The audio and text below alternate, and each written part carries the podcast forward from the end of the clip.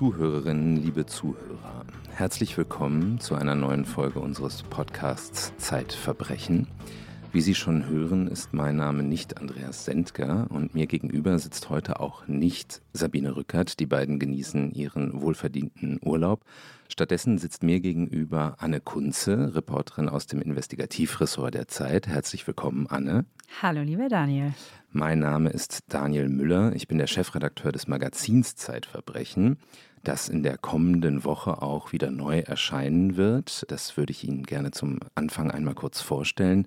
In dieser Ausgabe beschäftigen wir uns mit dem Thema Bankraub und schauen uns nicht nur die klassische Variante des Bankraubs an, sondern auch einen Bankraub von innen, eine Geschichte aus Österreich über die Kommerzialbank Mattersburg, die über Jahrzehnte hinweg als Scheinbank geführt wurde und bei der in den laufenden Ermittlungen noch immer vermutet wird, dass sich der Bankbetreiber daran bereichert hat. Dann haben wir eine sehr interessante Geschichte unseres Chefreporters Stefan Willicke, dem Chefreporter der Zeit, der die Bekenntnisse eines Schwarzanglers uns präsentieren wird.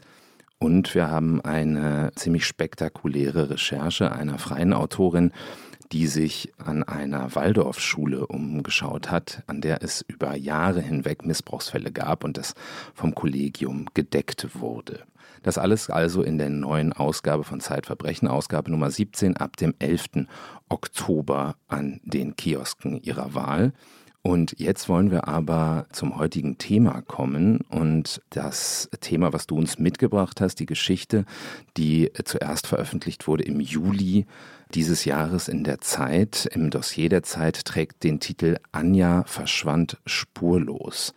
Vielleicht, liebe Anne, magst du uns mal mitnehmen in die Abendstunden des 7. Oktober 1977, mitten im deutschen Herbst. Was geschah an diesem Abend? Also an diesem Abend, an diesem 7. Oktober, möchte die Anja Vegas zum ersten Mal ausgehen. Sie ist 16 Jahre alt und lebt gemeinsam mit ihren Eltern und ihren beiden Geschwistern auf einem Bauernhof an der Nordseeküste. Die Anja ist eine zufriedene, fast noch kindlich wirkende junge Frau. Sie sieht gut aus, sie hat lange dunkle Haare und sie spielt am liebsten mit ihrem Schwein. Das hat sie Hanjo getauft und selbst gezähmt. Also daran sieht man, sie hatte wirklich noch Interessen, die eher kindlich, mädchenhaft sind. Aber jetzt an diesem Abend, am 7. Oktober, soll es soweit sein und Anja möchte zum ersten Mal abends ausgehen in eine Disco. Dafür holt sie einen Nachbarsjunge abends mit dem Auto ab und die beiden fahren nach Bremerhaven in ein Lokal namens Mustache. Die kommen dort auch an, aber Anja ist seit diesem Abend spurlos verschwunden. Und die Menschen, die sie dort zuletzt gesehen haben, sagen, dass die Anja nach Hause trampen wollte, aber sie ist dort nie wieder aufgetaucht. Was ist denn mit dem Nachbarsjungen, der mit ihr dahin gefahren war? War der gar nicht am Abend dann später bei ihr? Das war einfach ein Abend, wo sie ausgegangen sind, in dem sie zusammensaßen und irgendwann hat er ein anderes Lokal aufgesucht und Anja blieb zurück in diesem ersten Lokal, dem Mustache, das es heute nicht mehr gibt, und trampt irgendwann wahrscheinlich nach Hause. Dort kommt sie aber nie an. Ähm, am nächsten Morgen findet ihre Mutter oder ihr Bruder ein leeres Zimmer vor. Ja, ihre Mutter, die Inge Bergers, hat mir das erzählt. Sie hat die Situation noch genau vor Augen, so wie eigentlich auch alles, was mit dem Verschwinden ihrer Tochter Anja zu tun hat. Inge Bergers ist 82 Jahre alt und verströmt eine unglaublich beeindruckende Energie. Also als ich sie das erste Mal gesehen habe, dachte ich, die ist höchstens 60. Ich glaube, dass die fit gehalten wird von ihrem Willen herauszufinden, was mit der Anja wirklich geschehen ist. Also jedenfalls war es so, dass sie an dem Morgen des 8. Oktober im Jahr 1977 wie jeden Morgen um 4 Uhr früh in den Stall gegangen ist, um die Kälber zu füttern. Und als sie um 6 Uhr zurück ins Wohnhaus gekommen ist, geht ihr Sohn, der jüngere Bruder von Anja, die Treppe runter und sagt, die Anja liegt nicht in ihrem Bett. Und Inge Beckers hat mir dann erzählt, dass sie in dem Moment sofort alarmiert gewesen sei, weil Anja eben noch nie nachts weggeblieben ist, ohne vorher Bescheid zu sagen. Und die Frau Beggers ist dann sofort zu den Eltern und Großeltern von dem Nachbarjungen gelaufen, der die Anja am Abend zuvor mitgenommen hatte und hat dort Sturm geklingelt, bis sie es geschafft hat, dass der Nachbarsjunge zu ihr kommt, bei ihr am Küchentisch sitzt und sie ihn regelrecht befragt hat, wo die Anja geblieben ist. Er hatte aber immer gesagt, er weiß es nicht. Und daraufhin ist Inge Beggers zur Polizei gegangen und die Polizei hat ihr gesagt, dass sie erstmal warten soll, dass sie erstmal 24 Stunden abwarten soll. Die Anja taucht schon wieder auf. Und das ist einer der vielen Fehler, die in diesem Fall geschehen sind. Man kennt das ja irgendwie, ne? Diese Geschichten von der Polizei, die erstmal beruhigen. Man fragt sich immer, wo das herkommt. Sind das Erfahrungswerte? Sind das irgendwelche polizeilichen Regeln, dass ein Kind mindestens 24 Stunden vermisst sein muss, bevor die Polizei überhaupt aktiv wird. Aber ich glaube, so ist es gar nicht, oder? Nee, so ist es nicht. Also das ist keine Regel. Man hat es so ein bisschen im Kopf, aber das steht nirgendwo verankert.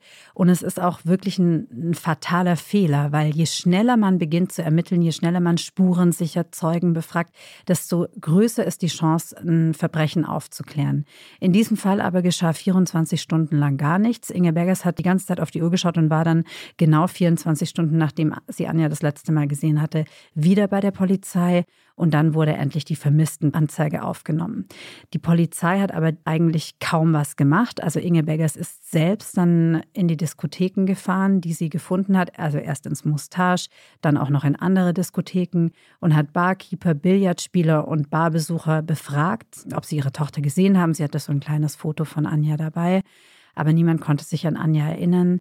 Inge Bergers hat sich selbst in auch gefährliche Situationen begeben. Sie hat Leute zu Hause aufgesucht. Sie hat sich mit Menschen in schmierigen Kneipen verabredet. In Hochhäusern hat sie nach ihrer Tochter gesucht. Sie hat alles Mögliche unternommen. Und sie musste die Polizei regelrecht überreden, dass sie sie dabei unterstützt. Also sie hat mir zum Beispiel eine Episode geschildert, in der Hans-Martin Schleier, der damalige Arbeitgeberpräsident, war gerade entführt und die Polizisten sitzen den ganzen Tag da und trinken Kaffee, trinken einen Kaffee nach dem anderen. Und Inge Beggers wartet die ganze Zeit, bis man sie begleitet zu einer Kommune in Bremen, wo sie, wo ein Polizist gesagt hat, da könnte Anja vielleicht sein. Und dann sagen die Polizisten ihr, ja, wir sind mit Schleier beschäftigt. Und dann schreit sie irgendwann los, schreit, mir ist meine Tochter genauso wichtig wie Ihnen der Schleier. Und ich fand Inge Beggers wirklich sehr beeindruckend und ich fände es auch gut, wenn wir einmal ganz kurz reinhören, was sie selbst zu sagen hat. Mhm. Ich bin überhaupt nicht ernst genommen worden von der Polizei. Nach dem Motto, wie kann sowas auf dem Land passieren? Haben wir ja noch nie gehabt. Wir haben uns das also so vorzustellen, da sind so ein paar Dorfpolizisten, die ihren Hintern nicht hochkriegen, man muss es ja mal so klar sagen, und die Mutter der Vermissten wird selbst zur Ermittlungsführerin. So kann man sich das vorstellen. Also sie druckt auch irgendwann Plakate aus mit dem Foto von Anja und mit ihrer Telefonnummer drauf und verteilt die an Raststätten im ganzen Land. Daraufhin rufen sie natürlich unendlich viele Leute an. An manchen Tagen und Nächten klingelt das Telefon bis zu 50 Mal, hat sie mir gesagt. Ihr Sohn muss äh, nach der Schule das Telefon bewachen. Sie selbst, Inge Beggers, ist permanent unterwegs. Sie reist bis nach Marokko, um diesen Hinweisen nachzugehen, die da telefonisch auf sie einprasseln. Leider ist jede Spur falsch. Also sie hat das mit Scharlatanen zu tun, sie hat das mit Erpressern zu tun, sie hat das mit Menschen zu tun, die ihr einfach nur übel mitspielen möchten. Hm. Aber die Polizei vermutet erst vier Monate nach Anjas Verschwinden, dass sie vielleicht einem Verbrechen zum Opfer gefallen sein könnte. Währenddessen ist sie, das lässt sich auch in der Akte nachlesen, immer dabei, Frau Beggers zu beruhigen. Man, man kennt das ja aus anderen vermissten Fällen. Einer der berühmtesten vermissten Fälle, der Fall Peggy, da ging es ganz genauso zu. Da trudelten quasi im Minutentakt irgendwelche Hinweise auf. Sie war auf der ganzen Welt gesehen worden. Das ist genau wie du sagst, genau. glaube ich, ne, dass es viele Scharlatane einfach gibt und natürlich klammert sich eine Mutter an jeden äh, Hinweis. An jeden Hinweis ne? völlig das ist ja auch klar. Sie hat mir auch gesagt, sie hat komplett ihre eigene Angst verloren. Also sie selbst ist wirklich in gefährliche, auch lebensbedrohliche Situationen gekommen. Aber sie hat gesagt, diesen Schutz Schirm, den man normalerweise hat, der einen davor bewahrt, in gefährliche Situationen sich zu begeben, der ist wie weg gewesen, weil es um ihr Kind ging. Sie wollte nur die Anja finden. Und wir hören in dieser Stelle, dass sie es bis heute nicht loslässt. Bis heute ringt sie um Aufklärung dessen, was geschehen ist. Keinen, kein Abend oder keine Nacht, dass ich nicht an, an meine Anja denke. Das gibt ja. es nicht. Das geht einfach nicht. Ja. Also bevor ich schlafen gehe oder eben, wenn ich nachts aufwache. Also wirklich, das ist ganz furchtbar, damit zu leben. Nicht? Ich habe für mich das Gefühl, das muss ich machen, das bin ich der Anja schuldig, das mhm. so lange zu suchen und zu versuchen, wie es geht. Ne? Und, aber ich glaube, das kann man nur verstehen, wenn man sowas erlebt hat. Sie glauben gar nicht in all den Jahren, was sie sich alles ausmalen, was passiert gewesen sein kann. Ja Was sie sich alles, die schrecklichsten Sachen malen sie sich aus. Ohne Ende. Mhm. Was man sich da alles durch den Kopf gehen lässt, was ja. passiert ist. Und dann haben sie als Mutter dieses Bild vor Augen. Oh Gott, hat man sie gequält. Oh, wie schrecklich. Ne? Das gehört auch zur großen Tragik im Leben der Inge Beggers, dass sie das eben beurteilen kann, ob sie Ruhe findet oder nicht, weil sie hat furchtbarerweise zwei Jahre nach Anjas Tod auch ihren Sohn verloren an einem Motorradunfall. Und sie sagt, mein Sohn war mein Ein und alles, der Erbe des Hofes. Sie waren ganz, ganz eng zusammen, die Mutter und der Sohn. Aber sie konnte seinen Tod viel leichter verwinden, weil sie weiß, was passiert ist. Und sie kann ein Grab besuchen, sie kann dort Blumen niederlegen.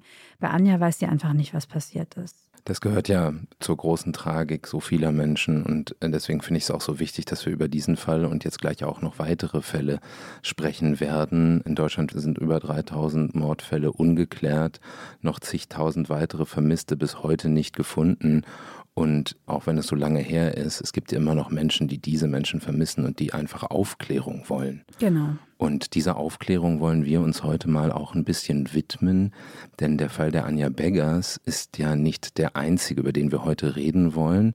Und diese anderen Fälle, die haben mit dem Fall von Anja Beggars alle etwas gemein, denn es geht um das Verschwinden von Anhalterinnen, von jungen Frauen, die in den 70er und 80er Jahren sich aus welchen Gründen auch immer, meist nachts oder spät abends, auf den Nachhauseweg machen wollten per Anhalter. Eine Kultur des Reisens, die ja heute so ein bisschen ihren Glanz verloren hat, damals aber sehr, sehr häufig genutzt wurde von jungen Leuten, richtig? Genau, das Trampen war damals in den 70er und 80er Jahren Teil einer Jugendkultur. Tausende von jungen Menschen sind getrampt, vor allem auf dem Land, wo Busse und Bahnen ja nur selten gefahren sind. Das war auch eine Zeit, zu der sich immer mehr Menschen in der Bundesrepublik ein Auto leisten konnten. Und wer keins hatte, hat jetzt auch leicht eine Mitfahrgelegenheit gefunden. Und wer sich per Anhalter auf den Weg gemacht hat, fühlte sich auch so den bürgerlichen Konventionen enthoben, also der Ordnungsliebe und der Spießigkeit von den Älteren. Und zwar war es schon so, dass Fernsehen, Polizei und Eltern vor den Gefahren gewarnt haben, aber die Jungs sind trotzdem getrennt, weil das für sie ein Freiheitsversprechen beinhaltet hat. Es gehört aber zu dem großen gesellschaftlichen Trauma, das bis heute fortwirkt, dass viele junge Frauen, die per Anhalter unterwegs waren, gestorben sind. Also allein in dem Dreieck zwischen Bremerhaven, Bremerförde und Cuxhaven, das sind drei Städte, die höchstens eine Stunde mit dem Auto voneinander entfernt sind, hat es in den Jahren nach Anja Beggers Verschwinden noch sechs andere junge Frauen getroffen. Also man muss sich das so vorstellen, dass teilweise jedes Jahr eine Frau verschwindet von der Straße. Manchmal war auch ein bisschen länger Zeit dazwischen, aber es sind sieben junge Frauen spurlos verschwunden. Und die Polizei hält es für wahrscheinlich, dass diese sieben Frauen nach den Abenden, die sie in Kneipen, in Diskos oder bei Freunden verbracht haben, per Anhalter nach Hause fahren wollten und dass sie deswegen Männer angesprochen haben oder von Männern angesprochen wurden, die ihnen angeboten haben, sie im Auto mitzunehmen und dass sie dann Opfer eines Verbrechens geworden sind. Und das ist noch nicht alles. Überall in der Bundesrepublik sind damals junge Anhalterinnen gestorben. Also da war zum Beispiel die 18-jährige Marlies, die ist im Jahr 1973 von Norton, das liegt an der niederländischen Grenze, in die Sommerferien getrennt. Sie wollte Richtung Wien, aber man hat dann ihre Leiche gefunden. Oder die 16-jährige Carmen, die wollte an einem Abend im Jahr 1975 in Bühl in Baden nach Hause fahren nach einer Veranstaltung. Oder die 23-jährige Jutta, die wollte 1986 per Anhalter nach Bremerhaven und sie ist nie wieder heimgekommen zu ihrer kleinen Tochter. Also sie, diese Jutta, gehört zu den Verschwundenen nach Anja Beggers. Die Frauen, die sonst gestorben sind, die heißen zum Beispiel Angelika, Anke, Andrea, Christina, Uta, Edeltraut und Barbara. Und bis heute weiß die Polizei nicht, wie viele Frauen damals gestorben sind. Von vielen Frauen sind ja später die Leichen wieder aufgetaucht, aber nicht mal die Leichen wurden gezählt. Wir wissen, dass es Dutzende gewesen sein müssen, aber wir haben keine genaue Zahl.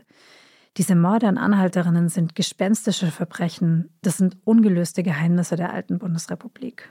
Ich habe, als ich dein Dossier gelesen habe, äh, mich an eine eigene Urangst erinnert, die ich in den frühen 90er Jahren hatte, als ich Detektivhörspiele gehört habe, unter anderem TKKG. Und da gab es eine Folge, die, wie ich jetzt nachgeschaut habe, schon 1983, also sechs Jahre nach dem Verschwinden der Anja Beggers erschienen ist. Die hieß Vampir der Autobahn. Die hat mir extrem lange Angst gemacht, weil da ähm, reihenweise Anhalterinnen verschwanden. Und ich dann heute nochmal aus der Retrospektive gedacht habe, wenn das 1983 schon den äh, Krimischreibern von Kinder- und Jugendhörspielen aufgefallen ist, dann muss es doch auch der Polizei aufgefallen mhm. sein, dass es damals so eine Art Serie womöglich gegeben hat. Das Problem ist, es fällt der Polizei schon auf, dass Anhalterinnen verschwinden. Ne? Aber die Polizei, musst du dir vorstellen, damals war überhaupt nicht untereinander vernetzt. Es gibt sozusagen keinen Computer, in dem Sie mal danach suchen können, ob auch irgendwo anders in Deutschland Anhalterinnen spurlos verschwinden, sondern man ist auf so einen informellen Austausch angewiesen. Es gibt beim LKA in Niedersachsen zum Beispiel sogenannte Hühnertagungen, in der sich die, nicht die Mordkommission, sondern andere Ermittler zu Raubüberfällen zusammensetzen und schauen, wo gibt es übergreifende Kriminalitätsphänomene. Am Anfang war es der Hühnerdiebstahl, später ging es dann um Autobanden, also die Autos geknackt haben. Aber dass man mal schaut nach Anhalterinnen systematisch, wo verschwinden die noch irgendwo in Deutschland, das ist damals nicht passiert und das geschieht auch heute fatalerweise immer noch nicht. Also wir haben es mit einer Vielzahl von Datenbanken zu tun. Ich habe beim Bundeskriminalamt nachgefragt und nicht mal das Bundeskriminalamt weiß, wie viele Datenbanken es in Deutschland überhaupt gibt, weil wir haben Datenbanken auf Länderebene, wir haben Datenbanken auf Bundesebene, wo die Daten vermisster und toter und so weiter eingespeichert werden. Die werden schon alle irgendwo erfasst, aber diese Datenbanken können nicht miteinander kommunizieren und es hängt oft von dem einzelnen Sachbearbeiter ab, welche Sachen er da eingibt, damit sie überhaupt auffindbar sind, diese Fälle. Wenn du jetzt zum Beispiel die Anja Beggers als Disco-Mord einspeicherst und ablegst, ist sie unter Trampen oder Anhalter nicht mehr auffindbar. Das hängt von der Verschlagwortung teilweise ab. Und das führt dazu, dass auch heute einzelne Bundesländer, wie zum Beispiel Nordrhein-Westfalen, eine ganz eigene Datenbank haben, in der sie Tötungsdelikte abgelegt haben. Und wenn du aber ein Polizist in Niedersachsen bist, kannst du auf diese Datenbank nicht mehr zugreifen.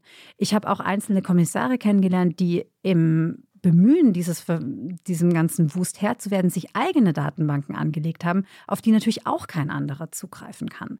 Und deswegen hat man damals keine Serie erkannt. Man ist auch heute sehr zurückhaltend damit, hier eine Serie anzunehmen. Also die Cuxhavener Polizei, mit der ich natürlich gesprochen habe, sagen, ja, vielleicht war es auch keine Serie, das weiß man alles nicht so genau. Aber unser deutsches Polizeisystem ist überhaupt nicht dazu geeignet, Serien zu erkennen. Es gibt aber jemanden, der eine Serie vermutet hinter diesen Taten, einen allerdings inzwischen pensionierten Ermittler, der auch schon mal eine Mordserie aufgeklärt hat und der mit dir gemeinsam bei diesem Gespräch mit Inge Beggers dabei war. Möchtest du uns diesen Mann einmal vorstellen? Sehr gerne. Sein Name ist Reinhard Zedor. Er ist mittlerweile 70 Jahre alt.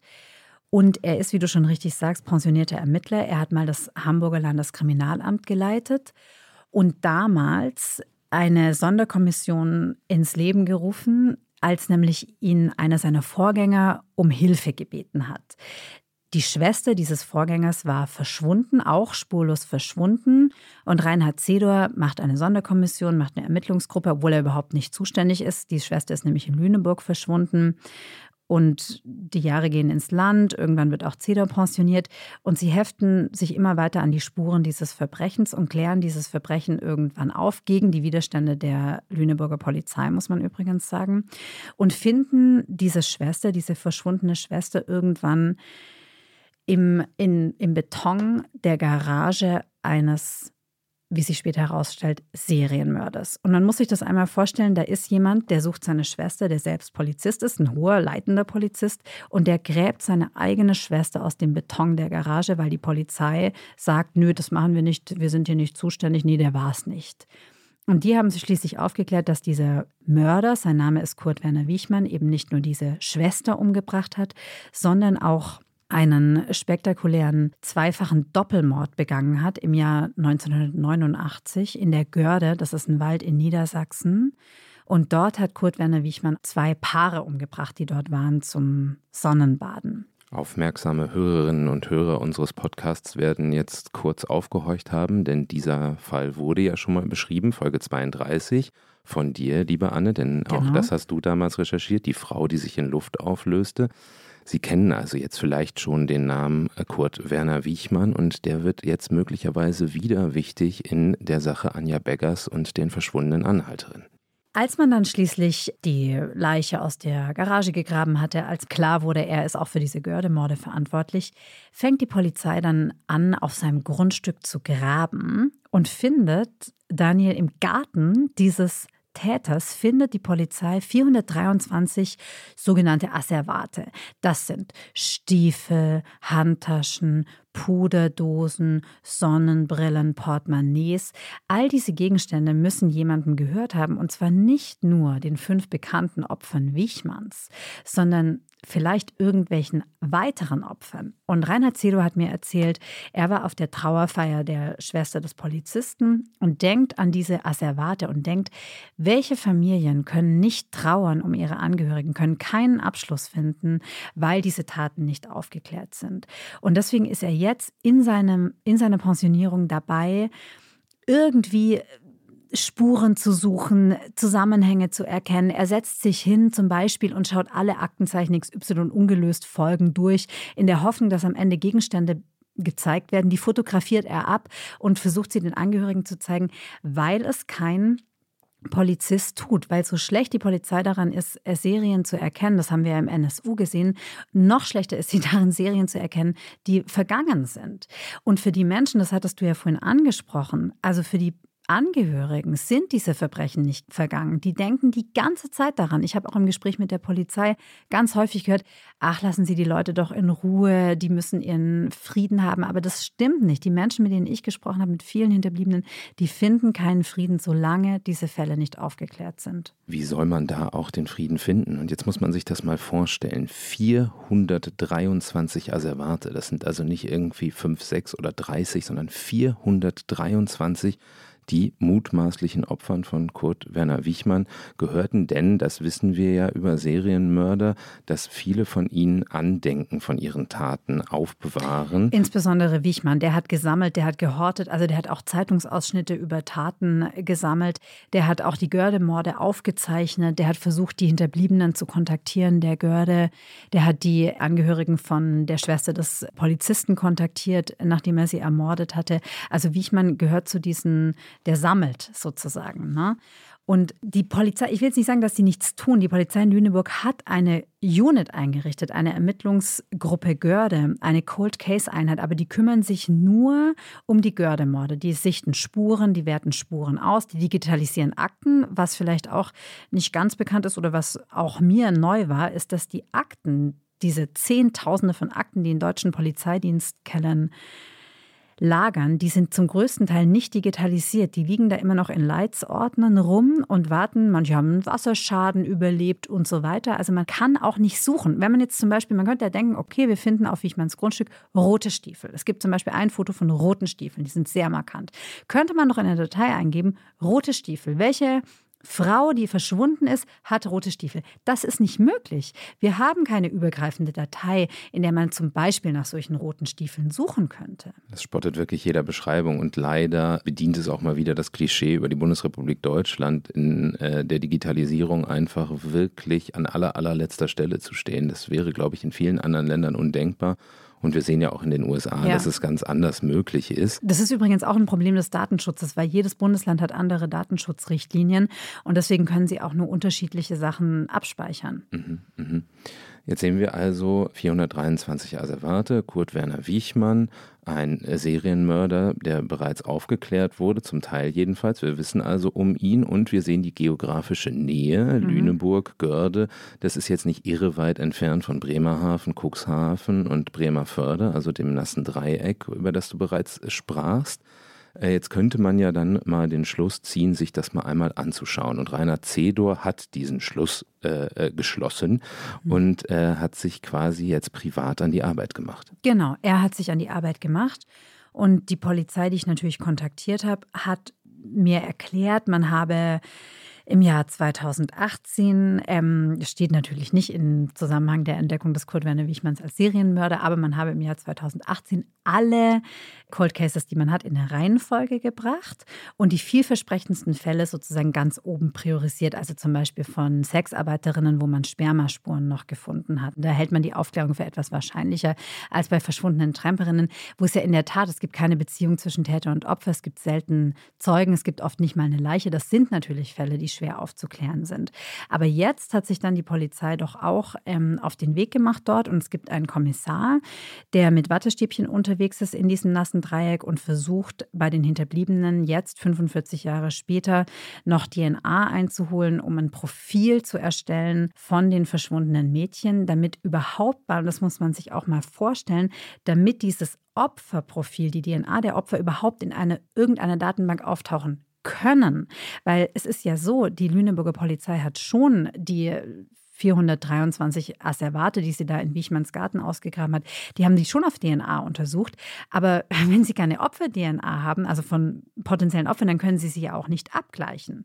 Und deswegen sieht es schon so aus, dass Cedor jeden Tag unermüdlich unterwegs ist. Er wartet auch auf Hinweise, also er wartet darauf, dass sich weitere Menschen melden, die etwas wissen. Er nimmt alle diese Hinweise entgegen. Bei uns und bei ihm haben sich auch schon Frauen gemeldet, die sagen, sie glauben, von Wichmann vergewaltigt worden zu sein. Jetzt im Anschluss an das Dossier Dossier? Im Anschluss an das Dossier und auch, nachdem wir schon mal im Podcast hier drüber gesprochen haben, da melden sich immer wieder Menschen und allen dem geht Cedor nach. Mhm. Wir haben ja auch bei Wichmann nicht nur die geografische Nähe, sondern wir haben ja auch noch das Vortatverhalten. Es ist etwas, was immer wieder wichtig ist bei kriminalistischer Spurenarbeit, wenn man potenzielle Täter auskundschaftet, dass man sagt, okay, wir schauen uns auch die an, die einschlägig vorbestraft sind in dieser Hinsicht. Genau, Und das dazu ist kann ja ich was vielleicht sagen. bei Kurt Werner Wichmann durchaus der Fall.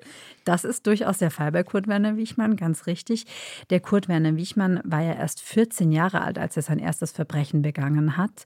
Und zwar bei den Untermietern, damaligen Untermietern seiner Eltern, die heute 80 Jahre alt sind und die ich auch besucht habe. Der Frau ist es immer noch so in Erinnerung, dass sie das Haus verlassen hat, als Rainer Zedor und ich gekommen sind. Sie kann sich nicht mehr daran erinnern, aber wir haben mit dem Mann gesprochen, Günther Jaschik. Der hat uns das ganz genau erzählt, wie das war. Und zwar haben sie schon Tage zuvor gesehen, wie der junge Kurt Werner Wiechmann an so einem Ding schleift und irgendwann, Günter Jaschik geht zur Arbeit, wacht die Frau auf, als ihr die Hand des Kurt Werner Wiechmann sich um die Kehle legt und sie kriegt keine Luft mehr. Dann ähm, sagt er zu ihr, zischt er irgendwas zu ihr und dann beugt er sich über das Baby. Die hatten gerade ein Baby bekommen und das Baby schläft direkt im Bettchen nebenan. Und in dem Moment bekommt sie Angst um ihr Kind und beginnt gellend zu schreien. Also sie sieht, er drückt ihr die Kehle zu und hat einen Dolch in der Hand. Das ist genau das, an dem er geschliffen hatte. Sie schreit und das verleitet den Wiechmann, den jungen Wiechmann dazu zu fliehen. Günther Jaschik hat zu uns gesagt, ich bin mir ganz sicher, er wollte töten, er wollte meine Frau töten. Dann, als er ähm, 21 Jahre alt ist, verschleppt der Wiechmann eine Frau, eine Anhalterin. Er also er sammelt eine Anhalterin an der Straße ein, vergewaltigt sie und wirkt sie, wirft sie bewusstlos in den Kofferraum und hält wieder an. Sie, diese Frau, ertastet einen Spaten im Kofferraum. Er wirkt sie nochmal, macht den Kofferraum nochmal zu. Also vermutlich ist er in den Wald gefahren, um sie zu vergraben, den vermeintlichen Leichnam. Es gelingt ihr aber wie durch ein Wunder zu überleben, und zwar indem sie ihn in ein Gespräch verwickelt. Eine Frau, die sich nach dem letzten Podcast bei uns gemeldet hat, hat was ganz Ähnliches geschildert. Sie vermutet, dass auch sie Opfer des Wichmann geworden ist. Sie hat erzählt, sie hat auch den Täter in ein Gespräch verwickelt und ihm gesagt, mir geht es selber gerade nicht gut, ich, dann bring mich halt um, sozusagen. Ne? Und dann hat der Täter, von dem wir natürlich nicht wissen, ob es Wichmann war, von ihr abgelassen. Jedenfalls zurück zu Wiechmann. Die Polizei durchsucht nach diesem Vorfall irgendwann sein Zimmer und findet da Zeitungsausschnitte von einem Fall, der bis heute nicht geklärt ist. In diesem Fall wird eine 38-jährige Radfahrerin vom Fahrrad geschossen. Sie finden auch Gewehre, Kleinkalibergewehre, Schreckschusspistolen, allerhand Arsenal finden Sie dort, Waffen, äh, Ferngläser, Munition, alles Mögliche.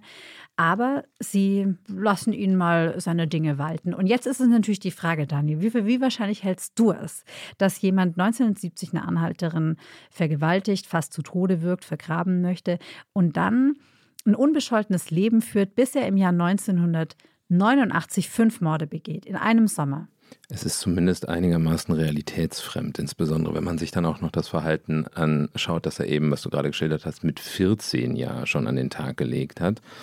Und äh, da fragt man sich natürlich schon, warum schaut man sich den nicht ein bisschen genauer an? Und man fragt sich aber auch, wenn man deinen Text gelesen hat, wie kann es eigentlich sein, dass jemand 21-jährig so eine schwere Gewalttat begeht? Einen mindestens, also mindestens mal eine Vergewaltigung, zusätzlich vielleicht noch einen versuchten Totschlag oder gar Mord zur Verdeckung der Straftat, je nachdem, wie das Gericht das bewertet. Er aber dennoch, wenn ich das richtig gesehen habe, nur ein paar Monate in Haft muss. Genau, und zwar immer wieder mit Unterbrechungen. Ne? Also er ist ein paar Monate in Haft, offiziell sind es mal drei, mal fünf Jahre, aber er ist in, tatsächlich immer nur ein paar Monate in Haft. Dann zieht er zu einer äh, Zahnarztwitwe in den Süden Deutschlands und Reinhard Sedor fällt fällt auf, dass plötzlich, wie ich man sieht, 1975 in so einer Kleinstadt bei Karlsruhe und plötzlich werden auch dort Anhalterinnen getötet. Also sieben Wochen nach Wichmanns Umzug eben ins Badische findet man die Leiche einer 16-jährigen Anhalterin. Dann fünf Monate später wird eine 19-jährige in einem südhessischen Wald gefunden mit einem aufgeschlitzten Pullover. Dann wieder ein paar Monate später eine Tramperin liegt im Rhein bei Mannheim. Ihr Kopf steckt in einer Plastiktüte. Also etliche Anhalterinnen werden getötet. Und niemand glaubt, also man glaubt auch heute bei der Polizei noch nicht an eine Serie. Und es ist auch, das möchte ich noch mit tun, natürlich ist es auch schwer, diese Taten aufzuklären. Aber man könnte ja schon mal überlegen, ob die Fälle was miteinander zu tun haben. Übrigens auch der NSU-Untersuchungsausschuss hat ja die Polizei beauftragt, sich alte Fälle, für die wir nicht mal einen Namen haben, wir sagen ja Cold Cases dazu, immer wieder anzuschauen auf der Suche nach Serien. Aber das Problem ist, dass Altfälle in der deutschen Polizei häufig wirklich eher wie Altlasten behandelt werden. Es gibt in den wenigsten Polizeidienststellen überhaupt Cold Case Einheiten und wenn es sie gibt, dann sind sie sehr begrenzt tätig, wie zum Beispiel diese Einheit in Lüneburg, die sich eben nicht die, die glauben es selber nicht. Also die Polizei dort glaubt selber nicht, dass der Wiechmann nur diese fünf Morde begangen hat. Die glauben auch, er hat noch mehr Morde begangen, haben aber keinen Auftrag, nach diesen weiteren Taten zu fahnden. Die haben eine Liste geschickt an alle Polizeidienststellen mit 24 möglichen weiteren Taten, die sie selbst sehen, weil es zum Beispiel der Wiechmann die Folgen aufgezeichnet hat von Aktenzeichen XY ungelöst, wie von Taten, die er begangen hat. Und dann warten sie sozusagen auf Rücklauf aus dem Land. Und da kommt nichts? Da kommt manchmal nichts, weil das hat man geprüft und man, man hat keine Verbindung festgestellt. Also ich habe alle diese 24 ähm, Fälle nachrecherchiert und habe die zuständigen Polizeidienststellen gesprochen, die Landeskriminalämter und auch die lokalen Polizeidienststellen. Und oft hat man es halt geprüft, aber keine Verbindung gefunden, weil der Wichmann war zu der Zeit ja überhaupt nicht dort, zum Beispiel, ist eine Antwort. Aber manchmal versuchen auch Leute was, wie zum Beispiel der Joachim Bärweiler, der Kommissar bei der Kriminalpolizei Stuttgart, also ein Kommissar im Schwäbischen. Da hat Wiechmann den Mord an Anja Eichele aufgezeichnet einem jungen Mädchen, die gerade 17 Jahre alt geworden ist, zum Konfirmandentreffen gegangen ist und nicht mehr nach Hause kommt. Wir wissen nicht, ob sie getrampt ist, wir wissen nicht, ob sie zu jemand ins Auto gestiegen ist. Es ist relativ unklar, aber Dort hat die Polizei wirklich alles versucht, ähm, den Mord aufzuklären. Die haben die ganze Zeit nach ihr gesucht. Sie haben die Leiche auch gefunden. Zwei Wochen später war sie eingegraben in einem Gartenbeet. Anders also im Fall Anja Beggers. Ja, es war aber auch mehr als zehn Jahre später. Und es gab auch eine Leiche. Also sie haben zwei Tage später die Leiche in so einem Gartenbeet gefunden. Und das Gartenbeet sah aus wie ein Grab. Also die Leiche lag in diesem Beet wie in einem Grab. Und da sagt Cedor, mit dem ich dann da auch nochmal hingefahren bin, die das Beet sieht aus wie ein Grab. Es ist direkt ein Schild, Hauptfriedhof Stuttgart. Und Wiechmann war Friedhofsgärtner. Also Cedor sagt, da könnte man schon auch mal eine Verbindung prüfen. Das hat Bärweiler auch versucht. Das ist äh, sozusagen ein sehr langwieriger Schriftwechsel, der sich über Jahre hinzieht zwischen Lüneburg und Stuttgart.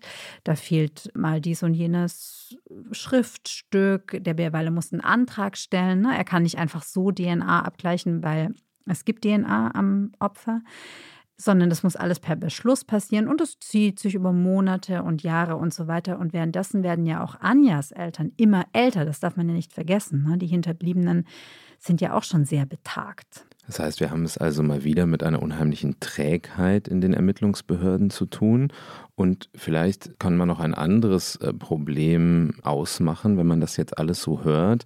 Wir reden jetzt über einen Mord in Baden-Württemberg. Wir haben aber auch gerade gehört einen in Südhessen. Mhm. Ansonsten in Niedersachsen, das klingt natürlich mal wieder nach dem guten alten deutschen Problem Föderalismus. Ja, genau, das hatten wir ja vorhin schon angesprochen. Also es gibt einfach die Polizeidienststellen arbeiten sowieso auch im selben Bundesland oft nicht wahnsinnig gut miteinander.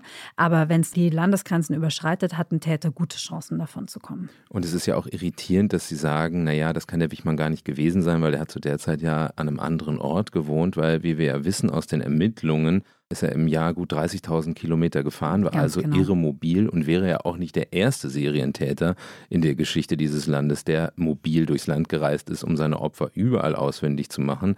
Weil man darf ja auch nicht den Fehler machen, diese Menschen für dumm zu halten, dass sie immer in dem gleichen Sprengel quasi ihre Opfer töten, sondern natürlich, wenn sie das verschleiern wollen, vielleicht auch durch die Gegend reisen, um eben die Trägheit der Polizeibehörden auch auszunutzen. Wir wissen von Wichmann, dass er 30.000 Kilometer im Jahr gefahren ist in zwölf zum Teil gestohlenen Autos. Also er hat die Fahrzeuge auch gewechselt. Wir wissen, dass er sowas wie Jagd gemacht hat. Er hat auch gewartet. Er hat geschaut, wen kann er mitnehmen, wen nicht. In seinem Auto, in einem seiner vielen Autos, die man später gefunden hat, lag zum Beispiel ein Schlafsack, ähm, ein Fernglas, ganz viel Ausstattungs-, eine Thermoskanne, ne? so Ausstattungsmerkmale, die zu einem Jäger passen. Dazu übrigens Karten, ganz viele Landkarten, detaillierte Landkarten, auch solche vom Cuxhavener Land, wo die Anja Bergers und die anderen Mädchen verschwunden sind. Werbung. Liebe Hörerinnen und Hörer, Sie möchten das Magazin zum Podcast einmal unverbindlich testen? Dann lassen Sie sich Ihre persönliche Zeitverbrechen-Ausgabe gratis nach Hause liefern. Jetzt bestellen unter www.zeit.de slash Verbrechen-testen.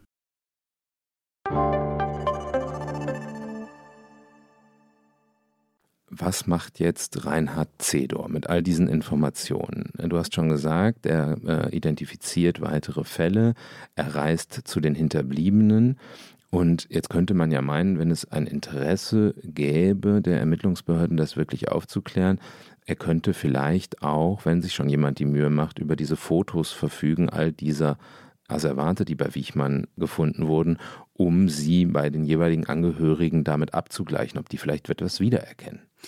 Also das wäre Aufgabe der Polizei. Diese Asservate habe ich auch gesehen, die liegen in einem äh, Keller der Polizeidienststelle Lüneburg.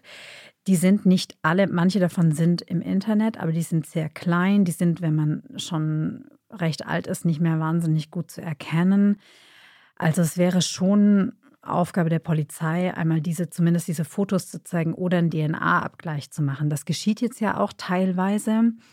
Das Problem ist, dass es alles wirklich viel zu lange dauert. Und auch die Asservate, also auch wenn es mal zu einer sogenannten Spurenkonferenz kommt in einem Fall, ist das Problem, dass die Asservate ja nicht äh, oft nicht nach heutigen Standards aufbewahrt wurden. Also die schimmeln zum Beispiel, die haben Stellen, die wurden nicht luftdicht verpackt. Also auch da ist oft keine DNA mehr feststellbar. Das heißt, die Zeit verrinnt. Also man muss sich wirklich beeilen. Und Cedor macht weiter, der ist unermüdlich dabei, das aufzuklären und auch immer ganz schön verwundert über seine alten Kollegen. Ich, mhm. Äh, was, was mir an, an der Schilderung, die du von ihm gezeichnet hast, sehr gefallen hat, ist seine direkte Ansprache. Er oh, sagt ja, ja nie, er, er sagt, sagt ja nie Beispiel, Polizisten, oder? Nee, nee, er sagt nie Polizisten, er spricht nur von Bullerei oder das hätte man eigentlich in einer Doppelsekunde aufklären müssen oder vieles ist auch Arschkram für ihn. Das ist genau, er hat eine sehr direkte Ansprache. Er war auch mal verdeckter Ermittler auf St. Pauli. Das merkt man seinem Sprechen heute noch an. Und wahrscheinlich macht es ihn zu so einem herausragenden Ermittler, dass er eben unkonventionell ist und unkonventionell denkt und auch nicht alleine agiert, sondern er hat ein Team von Leuten, mit denen er sich bespricht. Ne? Rechtsmediziner, Psychologie, forensische Anthropologie. Also er hat Leute aus allen möglichen Bereichen, mit denen er sich bespricht und immer wieder konferiert und versucht, diesen Fällen nachzugehen. Und er besorgt sich auch Akten von, wenn sich Hinterbliebene an ihn wenden, besorgt er sich auch die Akten und arbeitet die durch. Also ich war auch an vielen Gesprächen natürlich dabei, die er mit Hinterbliebenen geführt hat. Was treibt den an? Er hat zu mir mal gesagt, man kann es vielleicht sowas wie ein Ehrenamt nennen. Also er möchte wirklich, ich glaube, er hat selbst im Zuge der Suche nach dieser verschwundenen Schwester gemerkt, wie groß die Beharrungskräfte in Teilen der Polizei sind und er möchte was dagegen tun. Also er ist einfach ein, ein aufrechter Polizist. Und von denen gibt es, und das zeigt das Beispiel ja auch eine Menge. Wir wollen jetzt hier keine Generalpolizisten und Ermittlerschelte betreiben. Nicht. Es gibt natürlich ganz, ganz viele herausragende, engagierte Polizisten, ja. denen aber ganz offensichtlich oft auch das System im Wege steht. Das haben wir ja jetzt schon mal äh, rausgearbeitet. Wenn wir uns die Serie, die mögliche Serie des Kurt Werner Wichmann einmal anschauen, von wie vielen Fällen sprechen wir? Hat der Rainer Zedor eine, eine Fallzahl identifiziert? Also er ist seriös genug, um keine Zahl zu nennen. Ne? Aber ich kann sagen, dass einigen Dutzend Fälle mir bekannt sind. Die Polizei Lüneburg, das ist vielleicht eine Zahl, die so ein bisschen Hinweis geben kann. Die Polizei Lüneburg hat um Aufklärung in Bezug auf Kurt Werner Wiechmann von 24 Fällen gebeten. Also das ist ja schon eine relativ hohe Zahl. Das wäre meines Wissens nach eine der drei höchsten, mindestens mal vielleicht sogar die zweithöchste Zahl an Opfern, die je einem ja. deutschen Verbrecher in der Nachkriegszeit. In der Nachkriegszeit. Nils Högel ist, der steht, da kennst du dich ja gut aus. Das, das stimmt, ja, der steht weit oben und auch da ist ist ja bis heute nicht geklärt, wie viele es wirklich waren. Mhm, Auch das genau. gehört ja zur Tragik dieser Fälle, ja. dass eben so viele Fälle ungeklärt bleiben. Wie geht es jetzt weiter in den Ermittlungen um die Morde an Anhalterinnen in ganz Deutschland in den 70er und 80er Jahren? Auch da leider sehr lokal. Es gibt hier keine Bestrebungen innerhalb der Polizei, eine zentrale Einheit einzurichten, die zentral nach diesen Morden schauen könnte, die diese Morde aufklären konnte oder diese vermissten Fälle aufklären könnte. Es kümmert sich jede Polizeidienststelle um ihren eigenen Fall. Also selbst wenn es, wie es in manchen Bundesländern der Fall ist, zentrale Cold Case-Einheiten gibt, ist es eben so, dass die einzelnen Fälle immer bei dem Sachbearbeiter, bei dem zuständigen Sachbearbeiter oder der Sachbearbeiterin verbleiben. Und es da einfach das Problem gibt, dass man sich nicht vernetzt. Und was wir auch schon angesprochen haben, es gibt das Problem der fehlenden Digitalisierung. Also man kann nicht einfach mal so sich eine andere Akte anschauen. Das heißt also, es wird ein langer Prozess weiter sein. Immerhin klingt es aber so, als würde ein bisschen was passieren genau, in diesen Fällen. In Cuxhaven, also nicht in allen Fällen, in vielen auch gar nichts, aber jetzt zum Beispiel in Cuxhaven haben sie jetzt eine Einheit gegründet, auch mit sechs Leuten, die dabei ist, sich diese vermissten Fälle von diesen vermissten Tramperinnen anzuschauen, von denen Anja Beggers ja nur die erste war, aber eben noch weitere Mädchen verschwunden sind. Und diese Einheit möchte sich diese vermissten Fälle nochmal vornehmen und gehen eben auch rum und sammeln das DNA-Profil. Ich finde das ja nicht nur beeindruckend, was der Reinhard Zedor macht. Ich finde es auch äh, immer wieder schön zu sehen, dass journalistische Arbeit auch dazu führt, bestimmte Prozesse in Gang zu bringen. Deine Recherchen in Sachen Kurt Werner Wichmann mit den äh, beiden großen Geschichten, der ersten über die Gördemorde und auch jetzt äh, dieses Dossier, zeigen ja auch Früchte. Du hast kurz schon mal erwähnt, dass sich Menschen bei euch gemeldet mhm. haben nach dem Dossier. Kannst du mal quantifizieren, wie viele das waren? Bestimmt auch so ein Dutzend. Also Menschen, die jetzt sich an etwas erinnern. Das sind auch weitere pensionierte Beamte darunter, die sich an Fälle erinnern, die sie nicht mehr loslassen, ne, wo das mal passiert ist. Und diese Fälle sind ja auch nirgendwo aufgelistet. Die geraten ja in Vergessenheit.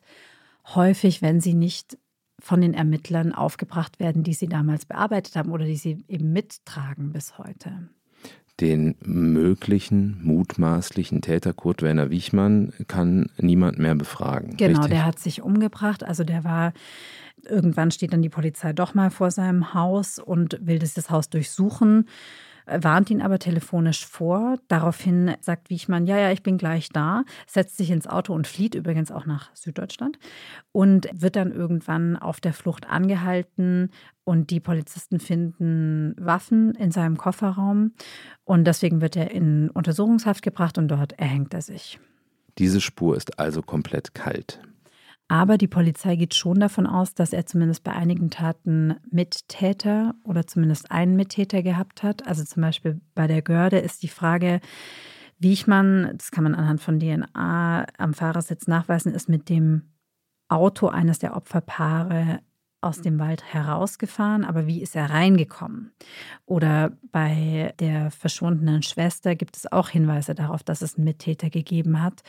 Und dieser Mittäter ist bislang ja nicht belangt worden für die Taten.